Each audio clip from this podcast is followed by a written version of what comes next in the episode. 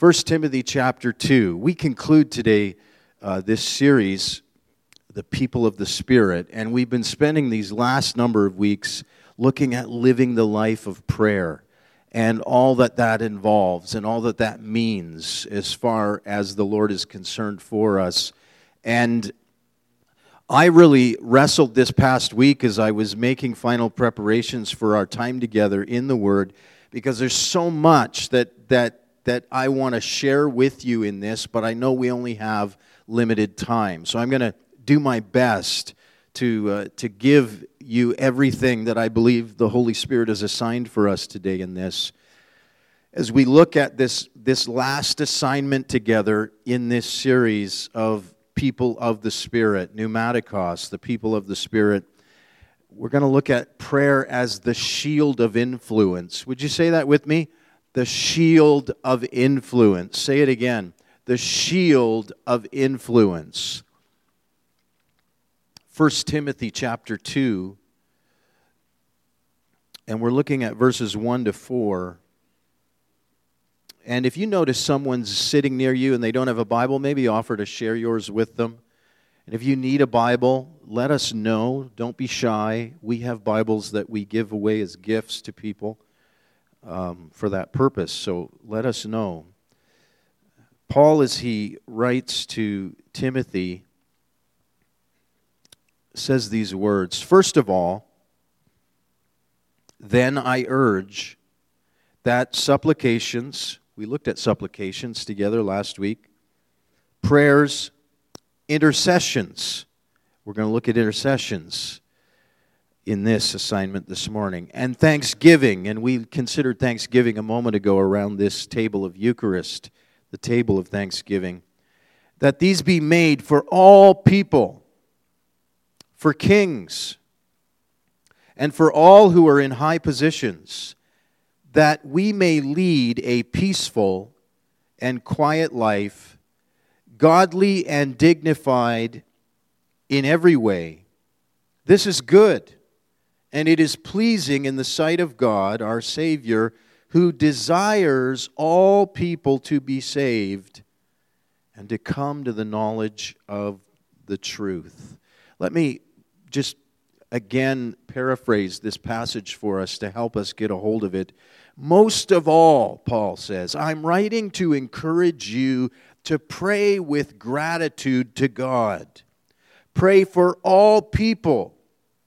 Pray with all forms of prayers and requests as you intercede with intense passion.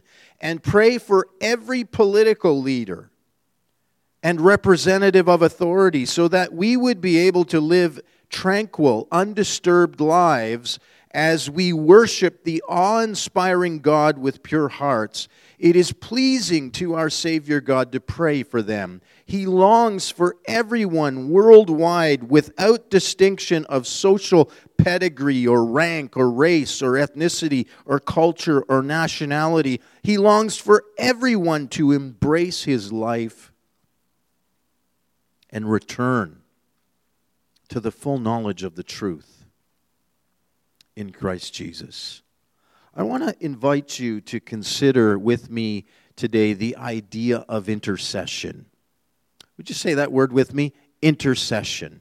It's one of those words that the moment we hear it, we kind of just steer clear of it because we're not really sure what it means or the images that we might have associated with that word are not appealing images to us, and so we just kind of step around it, generally speaking, for the most part. Not all of us do that, but some of us do.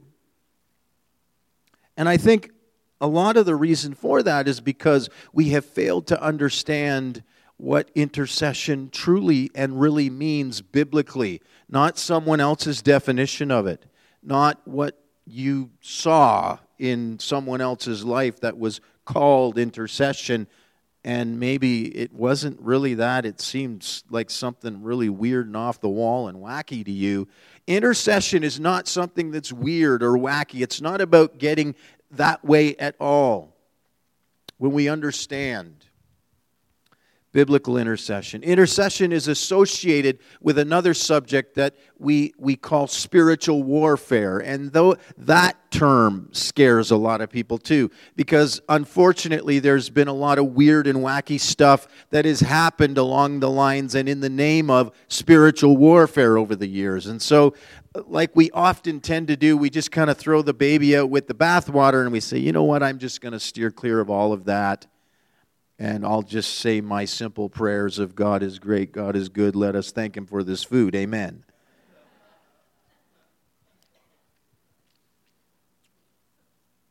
But there's so much that the Lord has for us in this, if we understand it properly and biblically as He desires us to. So if I can invite us to consider this idea of intercession today afresh, and as we do, let's lay aside all that other rubbish, all of that other residue. Let's just lay that aside and allow the Holy Spirit to reframe this for us today. The shield of influence. That's what intercession essentially is. It's a shield of influence that the Lord gives us. It is both important and impressive to see the priority that this order of prayer is given along with supplication, which we studied last week. I want you to notice, in particular, the significance of two things.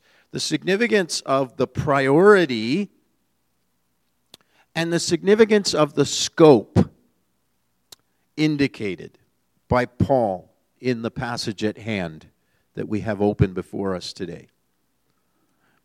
First, the priority. He says, first of all. He starts off his words to us that way. First of all, most of all. He wants us to see that there's a priority that's placed on this. And then the scope of influence. He says, I want you to do this. I want you to intercede. I want you to exercise all prayer as you give yourself to pray for leaders and all those in authority. That's a broad scope because we have different spheres of authority in our lives. We have civil authority in our cities, our mayors, our council. We have the authority perhaps of the council that gives direction to the housing complex we live in. We have church authority. We have governing authorities nationally and internationally. And we're called, he urges us. It's a strong verb that Paul uses here. It's translated urge, but it really is a command. It's got an imperative tone to it. That this be done. That corporate congregational intercession in our worship gatherings take place. We have here in this passage what I believe is the Bible's essential realm of assignment for us with regard to civic and political affairs. The question that has often arisen over the years is, how much should the church be involved in the political world? Well, here's what the Scripture expressly says about it. We're called to pray. We're called to be a people of prayer and intercession. And we're commanded to this essential realm of assignment. The directive to pray for civic issues that are grander and broader than our own immediate points of personal concern or involvement. That's why you'll notice that even from week to week, as we pray as a congregation, we don't just touch on personal needs, but we go beyond these walls into our world around us. Because that is where we are called and assigned to give this focused attention in lifting up this shield of influence in prayer. It's common for most of us in the room, I think, to have as the first ones on our prayer list. I don't know whether you keep a prayer list or not. It's a good habit, whether you keep it mentally or whether you actually keep a written list in your in your journal. If you journal and have a prayer journal, that's a good thing too. But most of us on our prayer lists, the first ones we have listed are often those people we know and we love best. Our spouse, our children, our grandchildren, our parents, our close relatives and friends, people facing illness or death. Our prayer lists, whether they're mental or whether they're written down, often go out in concentric circles, with ourselves being in the middle. And then from there they go out. You know, our spouse, our children from there. And it goes out from there in wider and wider circles. Paul, too, is a person who prays for his friends and relatives, of course. We know that from his letters. But in this particular passage that we have open in front of us today, he strongly urges us, he said, he commands us that we should start, as it were. He says, first of all, this is the priority, he's saying, that we should start, as it were, at the other end. That we should reverse our priorities and pray first for the people who hold the world together by their governance and leadership and authority. Now, for many Christ followers today, particularly those of us who have grown up in the Western hemisphere of the world and have never known in our lifetime things like war or major civil unrest and disturbance in our countries, this idea often seems quite remote to us. We are generally happy people, more or less, with our democratic institutions, with our systems of government. We vote every few years, or we should, even though we know the cycle here in Canada. I think we all know the cycle, right? You know, we vote for the Liberal Party, then we grumble and complain, and we vote the Liberal Party, and we vote in the Conservative Party. And then we grumble and we complain. We don't like. And we vote in the Liberal Party, and we grumble and complain. And we vote in the Conservative Party. Like, that seems to be the general cycle in our nation, and we should vote. It's important that we do.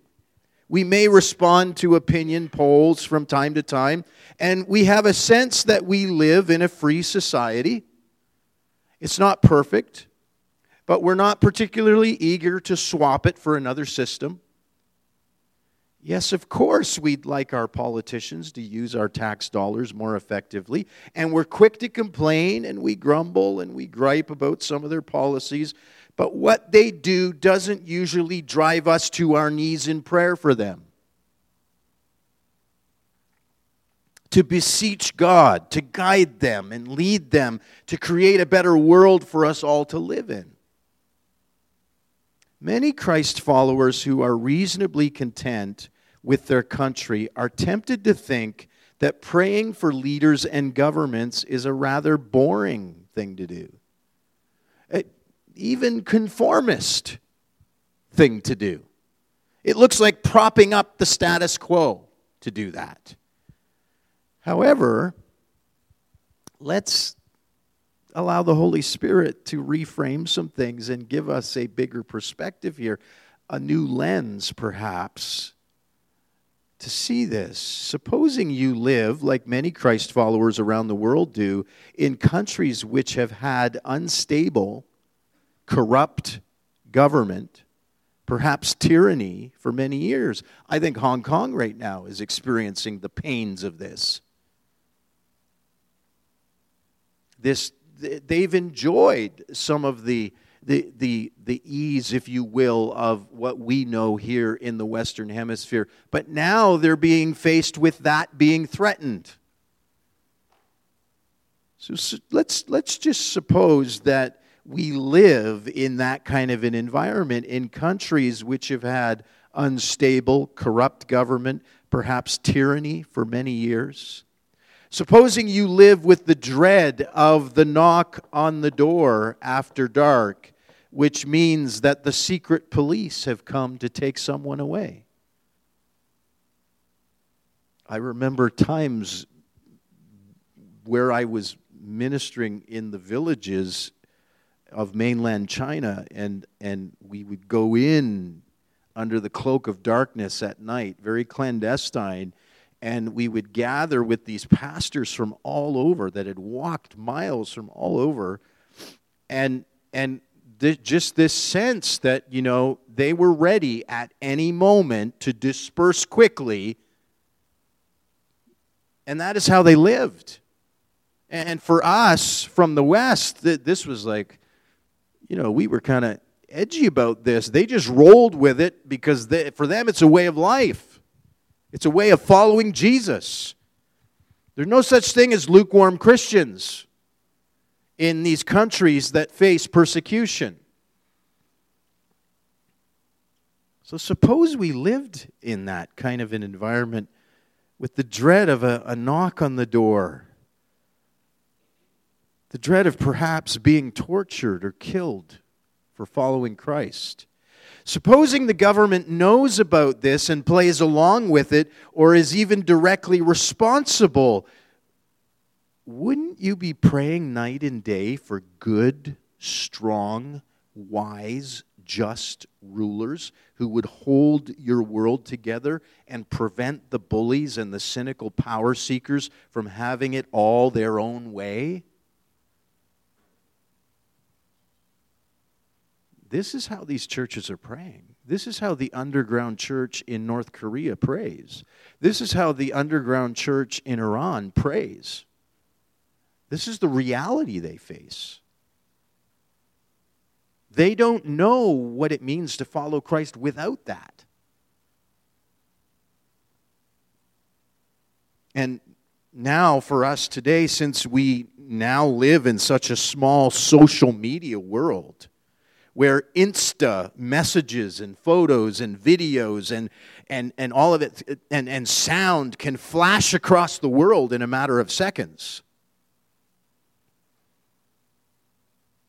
Where the pain of someone in the Sudan can appear instantly on the screens in North America or New Zealand, just like that. Should we not all be joining together and praying for good government on a worldwide scale? For the United Nations and all who seek to influence the rulers of nations? This train of thought brings us exactly to the point of this text at hand. Paul's words in 1 Timothy. This was the point the Jews had reached in the first century. They had suffered under persecution and unjust rulers, and they'd done so for many generations. They knew nothing else. Pagan monarchs had often tried to squeeze the life out of Judaism.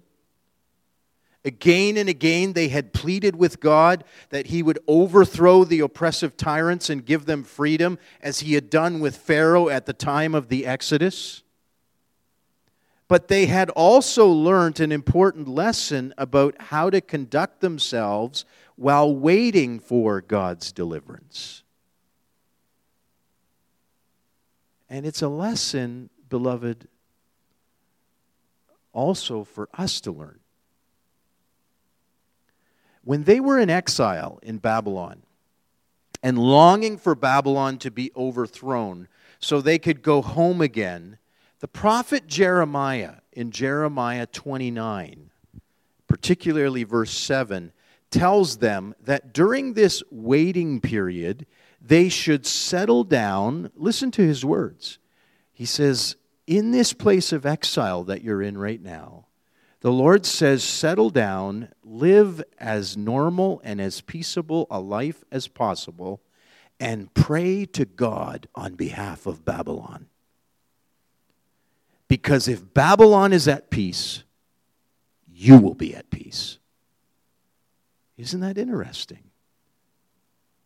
Now, we, of course, are more familiar with a few verses later where it says, and God says, I know the plans I have for you, to give you a hope and a future. And we lay hold of that verse and run with it because we like it.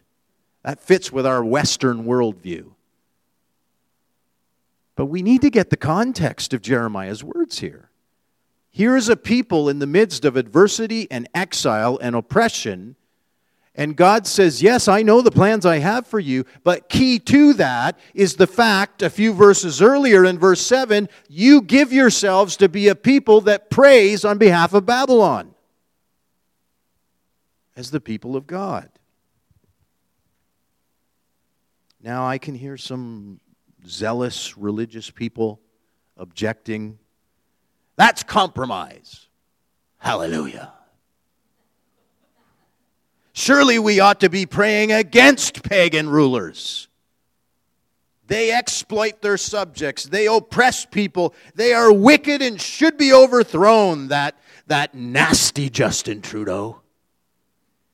Bless the Lord. Hello?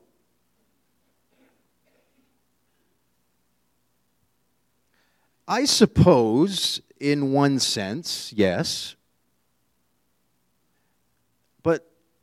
Beloved, how many of you have found this? God's ways are not my ways, or your ways, or our ways. And His timing, His thoughts are not necessarily the timing and the thoughts and the ideas that you and I have and the opinions that we have.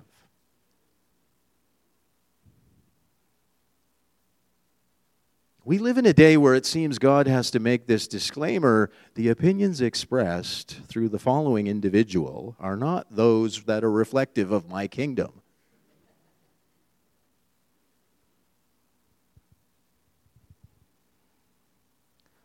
Prophets may be able to preach against oppressive regimes, but for ordinary people,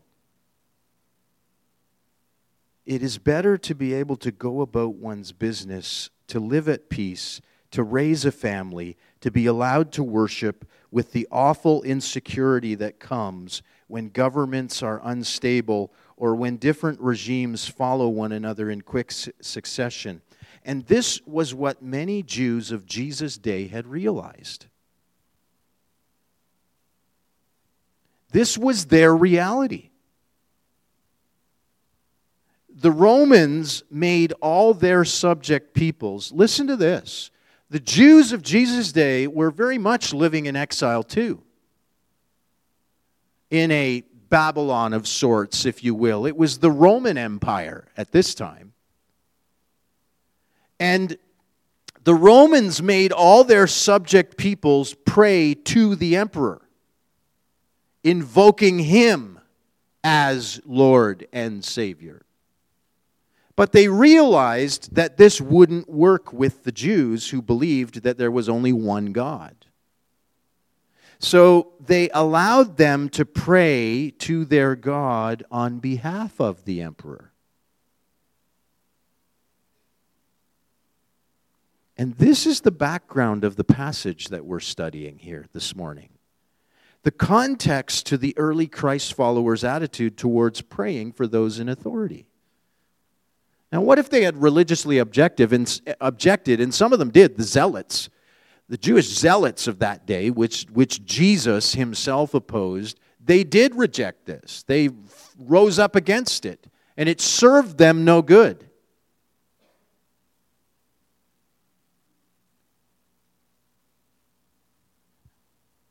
But the early church came to realize that if they gave themselves to this, to pray on behalf of the emperor, on behalf of those in authority. This is the background to Paul's words here. And please notice how Paul puts it. As he speaks to the attitude they are to have towards praying for those in authority, he puts it this way. He says, Pray for those in authority, because this is acceptable and pleasing to God, our Savior. There is only one Savior, and he isn't Caesar. This is what was implied in Paul's words. And the people knew what Paul was hitting at here. There is only one Savior, and it isn't Caesar or any other human being, no matter how powerful they are. Friends, I've got good news for you. Our Savior today is not Justin Trudeau. Our Savior today is not Donald Trump. Our Savior is never, and that's nothing against these individuals. I'm trying to bring perspective as Paul was bringing perspective. We need to remember that despite what is going on in our nations, despite how our government may or may not be leading here and south of the border, we need to remember, because it seems that we forget, that Jesus is still the Savior of the world. Not Justin Trudeau, not Donald Trump. Jesus is still on the throne. He still rules and reigns over all creation. He's not sweating bullets and biting his nails. What am I going to do with Justin Trudeau? Donald Trump. Look, he tweeted again. What am I going to do with this guy?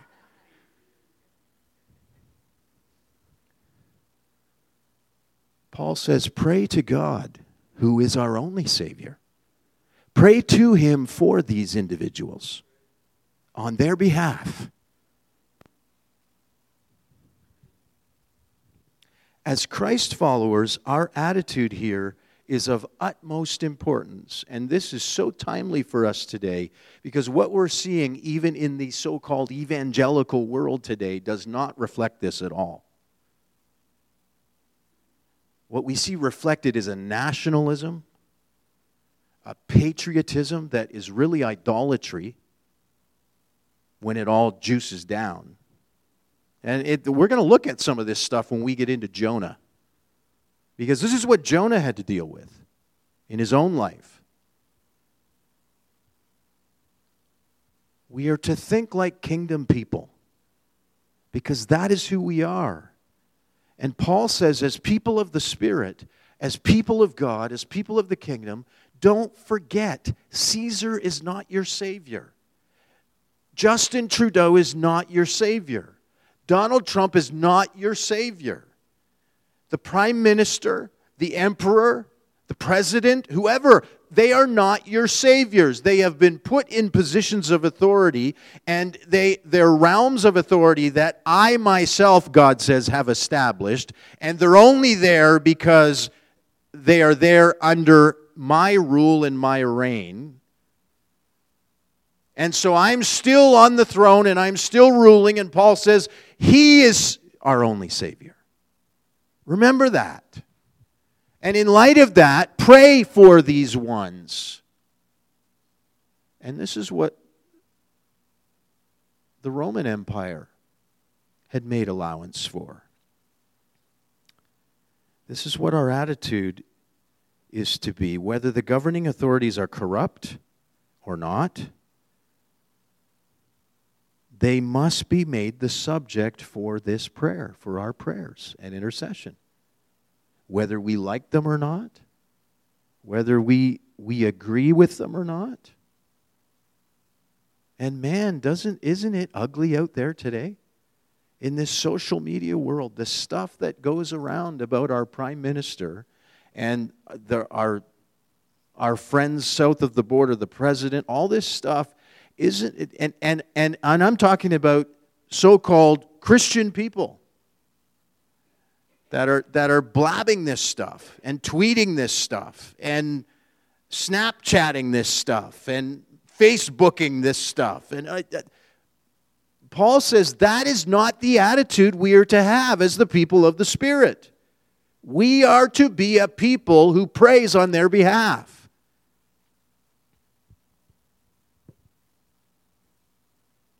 Whether they're corrupt or not. And in this, we have the power of influence. We have influence in national affairs. This is the shield of influence. And it's a fact that we often forget, except in times of crisis. Obedience to this call will disallow any notion or practice of prayer as a preoccupying, self-centered concern. We are promised shielding influence that can affect the spiritual climate of a culture, of a city, of a world, in order that we may, as Paul says in our text, lead quiet and peaceable lives to the glory of God. Did you notice those words? Quiet and peaceable. That's not Canadian. That's not any other. This is kingdom culture being talked about here. Quiet and peaceable. Not loud-mouthed blabbermouths. Not tweeting off on how we feel about whatever. Quiet and peaceable. Because that is the testimony that is going to bring glory to God. Paul's purpose is certainly not to encourage a life of selfish ease. Rather, the idea here is this: freedom from disturbances such as social or civil conflict, wars, and persecutions will serve to assist them in their mission by facilitating the ongoing spread of the gospel. Now, this is foreign language to us here in the Western world, unless, of course, we've had some experience or background, perhaps, in cultures that are home to us, and we've tasted maybe a little bit of adversity and persecution in this way there. But generally speaking, as Canadians, as North Americans, this is foreign language to us. However surprising it may seem to us, praying for those in authority, please hear this, praying for those in authority, even if they are corrupt and pagan leaders. Praying for them, God says, will become part of my plan to spread the gospel to all the world. You might call it prayer evangelism. When rulers are doing their job, even if they don't acknowledge God themselves, they create the peace and the societal stability which will allow God's people to worship without being harassed and to build up families and communities that follow the life-giving way of holiness.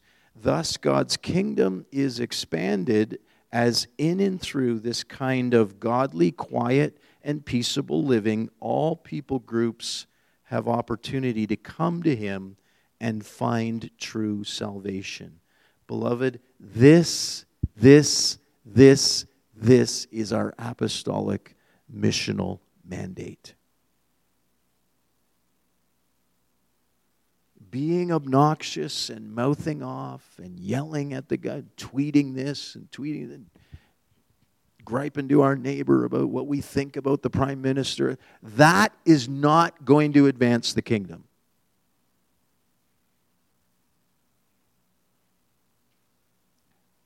Why? Because they are not our Savior. Jesus is. And last I checked, Jesus is still on the throne. Hello.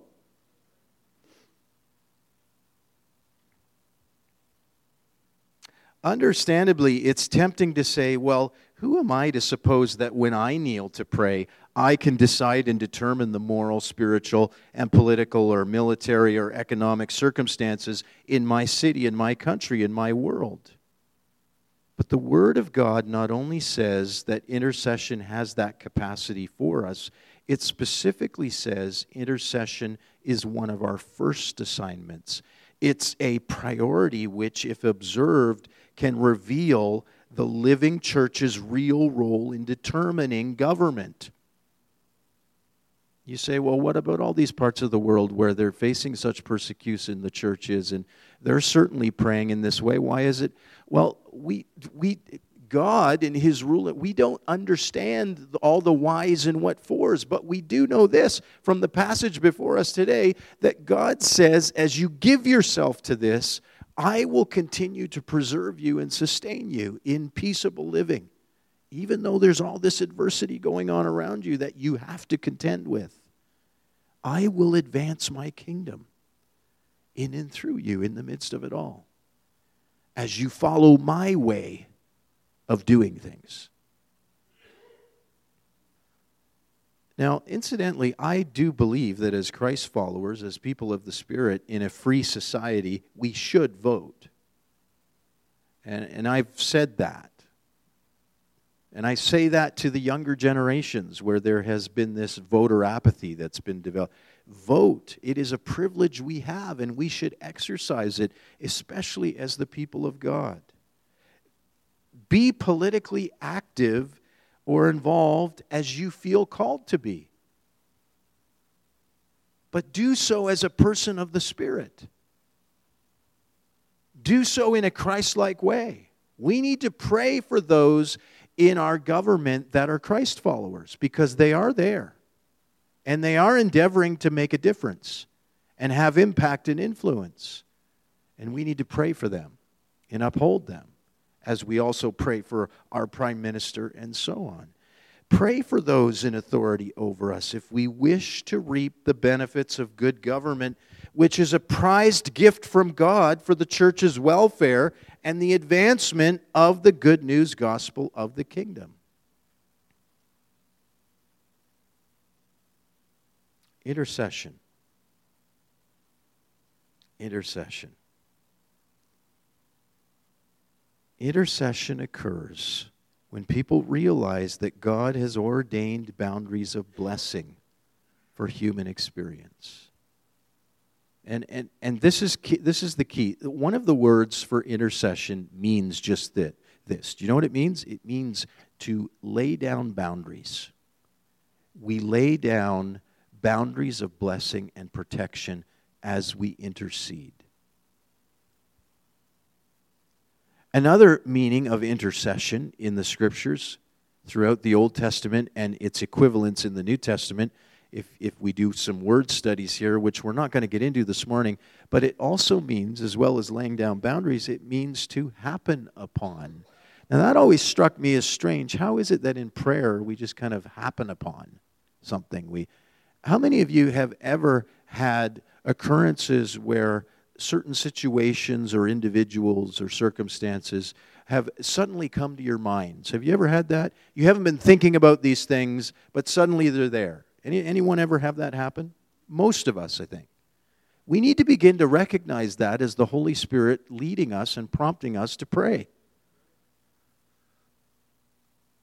I've realized that what I used to think was just random thoughts that I had, because I'm just kind of a weird guy, were really the Holy Spirit's way of prompting me to pray for individuals.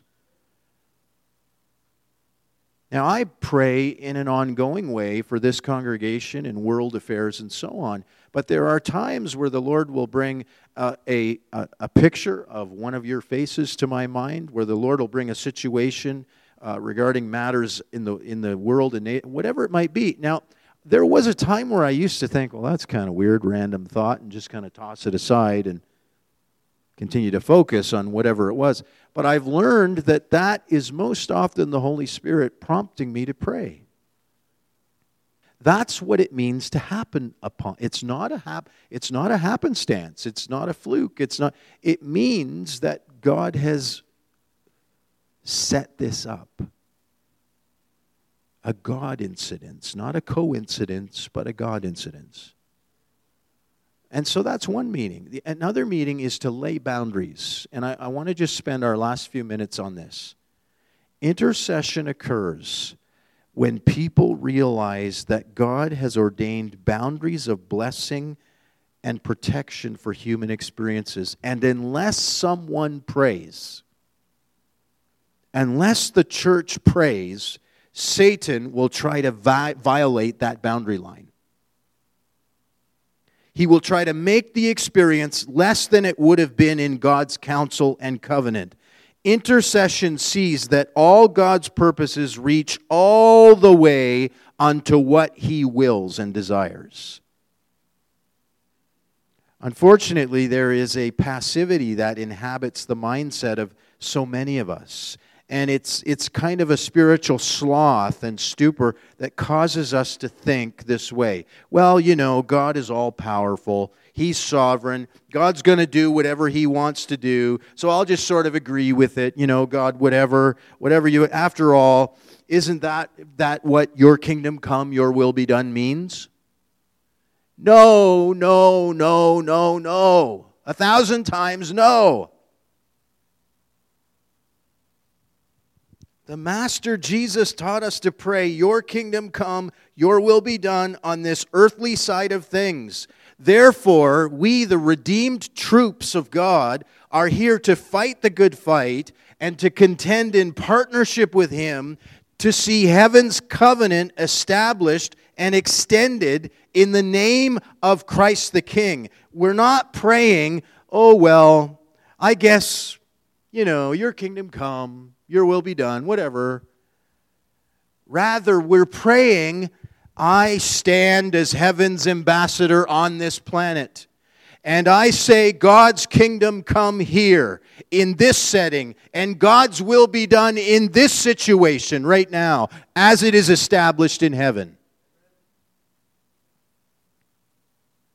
Intercession is lifting the shield of kingdom influence, insisting on the extension of heaven's covenanted boundaries of blessing and protection, which hell will encroach upon and try to push back to less than what God has intended.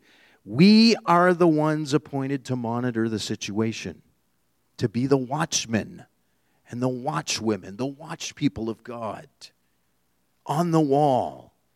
In prayer, we represent heaven's purposes by heaven's power and heaven's authority, speaking heaven's covenant into the situation, and we watch God actuate it according to our calling upon Him. In living lives of prayer, we are keeping to a code, to a lifestyle of intercession. That is, we're not merely dabbling around in prayer.